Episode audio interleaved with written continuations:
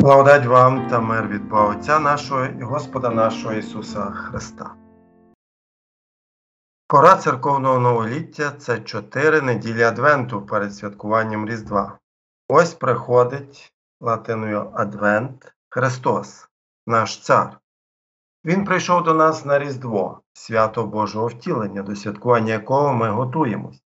Він приходить до нас у Євангелії, що у слові та таїнствах кожного разу, коли ми слухаємо Боже Слово і споживаємо таїнство. Він незабаром прийде, щоб судити живих і мертвих. Усі ці три складові святкування Адвенту наголошуються як в історичних літургійних читаннях Західної церкви, так і в 24-му псалмі, який ми сьогодні розглянемо. Господня земля і все, що на ній вселенна, і мешканці її, бо заклав він її на морях і на річках її встановив. Прославлення цього псалма належить триєдиному Богові. Однак ми зосередимо нашу увагу на тому, як цей псалом виконується Христом. Весь світ належить Ісусові, оскільки Він поділяє діло творення і збереження з Отцем і Святим Духом. Після того, як цей світ, зрішивши, відійшов від Бога, Ісус через своє діло доброго пастиря привів Божу отару назад до кошари. Саме про це і проголошує пророк Єремія в 33 розділі своєї книги.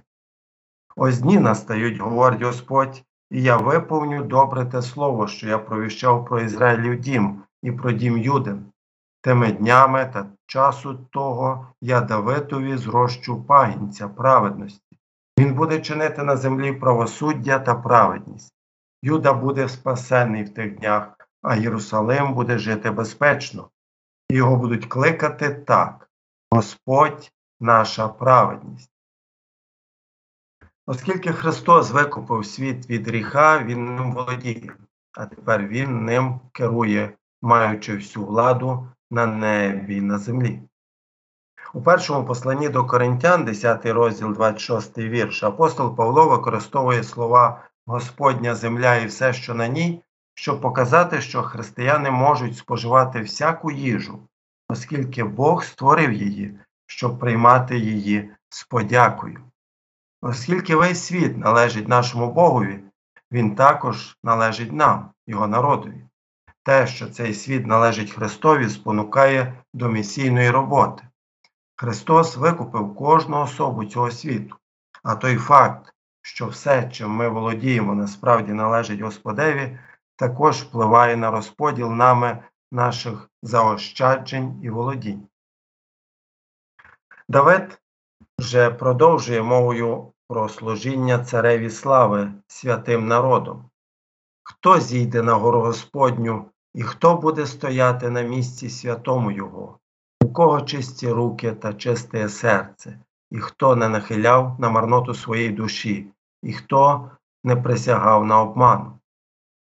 Вимога входу до Божої присутності не є лише зовнішнє обрядове очищення, але чисті руки і чисте серце, тобто моральна чистість у ділі та думці. Етичний стандарт старого заповіту не є нижчим за стандарт нового заповіту. Той, хто ходить дорогою праведності та перебуває у Господній присутності, нехай носить він благословення від Господа, а праведність від Бога спасіння свого. Таке покоління усіх, хто шукає Його, хто прагне обличчя Твого, Боже Яковів. Гора Божого перебування це гора Сіон, де знаходиться храм Єрусали... знаходився храм в Єрусалимі. Це було єдине місце законних жертвоприношень правдивому Богові. Однак ця гора була типом іншої Божої гори, церкви Божої, яка знаходиться як на землі, так і на небі. Щоб увійти у цю святиню, поклонники мусять бути очищеними від гріха Христовою кров'ю, а це здійснюється через проголошення Євангелія, що у слові та таїнствах. За праведністю царюватиме цар, проголошує пророк Ісая. І це означає, що царювання стається через щасливий обмін у Божому Слові. Цей щасливий обмін для нас полягає в тому, що наші гріхи зараховуються Христові, а Його праведність нам. Цар, троном якого став хрест, а короною терновий вінець, зацарював своєю праведністю через віру і нашими серцями. Про сповнення цього царювання праведністю писав апостол Павло. Як настало ж виповнення часу, Бог послав свого сина, що родився від жони, та став під законом, щоб викупити підзаконних, щоб усиновлення ми прийняли. Для виповнення нашої праведності і прийшов Ісус хреститися від Івана, кажучи йому допусти це тепер, бо так годиться нам виповнити усю праведність. Як результат виповнення Христом Спасом нашої праведності, його активною і пасивною покорою, згодом Павло пише вже про силу царювання цією праведністю.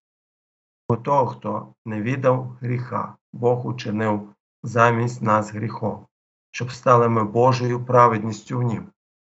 У свою чергу, ті, що знаходяться у цьому царюванні праведності, співають разом зі Павлом. Ви всі, що в Христа охрестилися, у Христа зодягнулися. Те саме про ці серця, що через віру зодягнені у цареву праведність, говорив пророк Ісая, а князі володітимуть за правосуддям.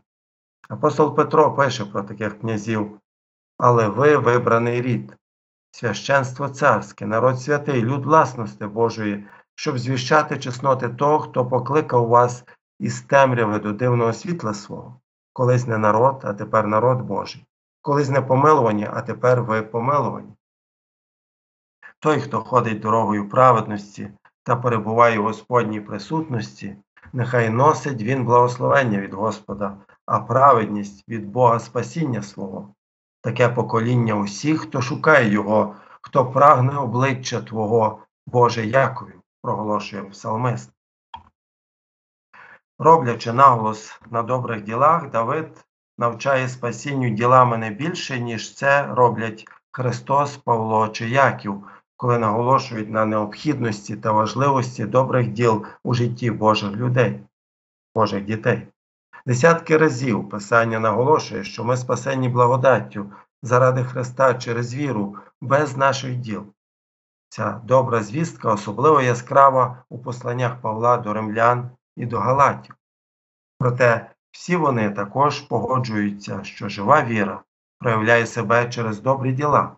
Ісус каже своїм учням: Я виноградина, ви галузя, хто в мені перебуває, а я в ньому, той рясно зароджує, бо без мене нічого чинити не можете ви. Наші діла, які мотивуються християнською любов'ю, показують справжність нашої віри.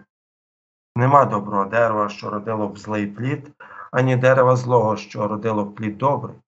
Кожне ж дерево з плоду свого пізнається, не збирають бо фік і стернини, винограду ж на глоду не рвуть. Добра людина із доброї скарбниці серця добре виносить, а лиха із лихої виносить лихе. Бо чим серце наповнене, те говорить уста його, каже Спаситель. Апостол Павло звертається до нас у пору Христового Адвенту. І це тому, що знаєте час, що пора нам уже пробудитись від сну. Бо тепер спасіння ближче до нас, аніж тоді, коли ми вірували. Ніч минула, а день наблизився. Тож відкиньмо вчинки темряви і зодягнімось у зброю світла. Як у день поступаймо доброчесно, не в гульні та п'янстві, не в перелюбі та розпусті, не в сварні та заздрощах, але зодягніться Господом Ісусом Христом, а догодження тілу не обертайте на пожадливість. Давид продовжує, вітаючи прихід Царя Слави. Піднесіте верхи свої брами і будьте відчинені, входи відвічні, і війде цар слави. Хто ж то цар слави? Господь сильний і могутній, Господь, що потужній в бою. Піднесіте верхи свої брами, і піднесіте входи відвічні, і війде цар слави. Хто ж то він, той цар слави? Господь Саваот, він цар слави. Ісуса називають царем слави, тому що Він є правдивим Богом і тому, що Він переміг усіх ворогів Божого народу. Він прийшов у славі, коли увійшов у цей світ, щоб померти за наші гріхи. Проте його слава була прихованою для ока, окрім очей віри. Більшість із народу Ізраїлю не впізнала Христової слави при його приході, відмовившись його вітати, як це написано про слово. Воно в світі було, і світ через нього повстав, але світ не пізнав його. До свого воно прибуло, та свої відцурались його. А всім, що його прийняли, їм владу дало дітьми Божими стати, тим, що вірять у імення Його, що не з крови, а не з пожадливості тіла, а не з пожадливості мужа, але народились від Бога, і слово сталося тілом і перебувало між нами, повне благодаті та правди. І ми бачили славу Його, славу як однородженого від Отця. Коли Ісус в'їхав до Єрусалиму на вербну неділю, Він отримав вітання як царя, проте воно було поверхневим і нетривалим. Однак обділеним славою він не залишиться, як про це пише цей же Іван в книзі об'явлення про нову небесну пісню. І казали вони гучним голосом Достойний агнець, що заколений прийняти силу і багатство, і мудрість, і міць, і честь, і славу, і благословення. Повторення слів у псалмі Хто ж то він, той цар слави, Господь Саваот, він цар слави, наголошує на Христовій славі та на нашому обов'язку шанувати Його. Слово Саваот означає війська. Це може бути військо регулярної армії. Як божественний титул Саваот зазначає війська небесних ангелів і армії небесних зірок. Якщо Господь керує найбільшими фізичними і духовними світилами та силами світу, Він керує усім. Ісус Христос це Господь Саваот, Вседержитель. Відкритістю Єрусалимської брами Давид запрошує весь Божий люд радісно вітати свого Царя, коли Він приходить. Ісус приходить тепер у славі через Євангелія, що у слові та таїнствах, і ми радісно вітаємо Його, коли приймаємо це Євангеліє з вірою.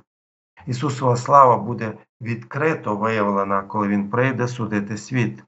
Коли повернеться Ісус, ангели зберуть усіх віруючих, щоб ми могли привітати Його. Коли Ісус повернеться у славі, Він одержить царське вітання від свого народу, вітання, яке триватиме вічно. Заради Христа Ісуса, Адвент якого ми святкуємо. Амінь. А мир Божий, який понад усяко людське розуміння, нехай тримає ваші думки і серця у Христі Ісусі Господі нашим.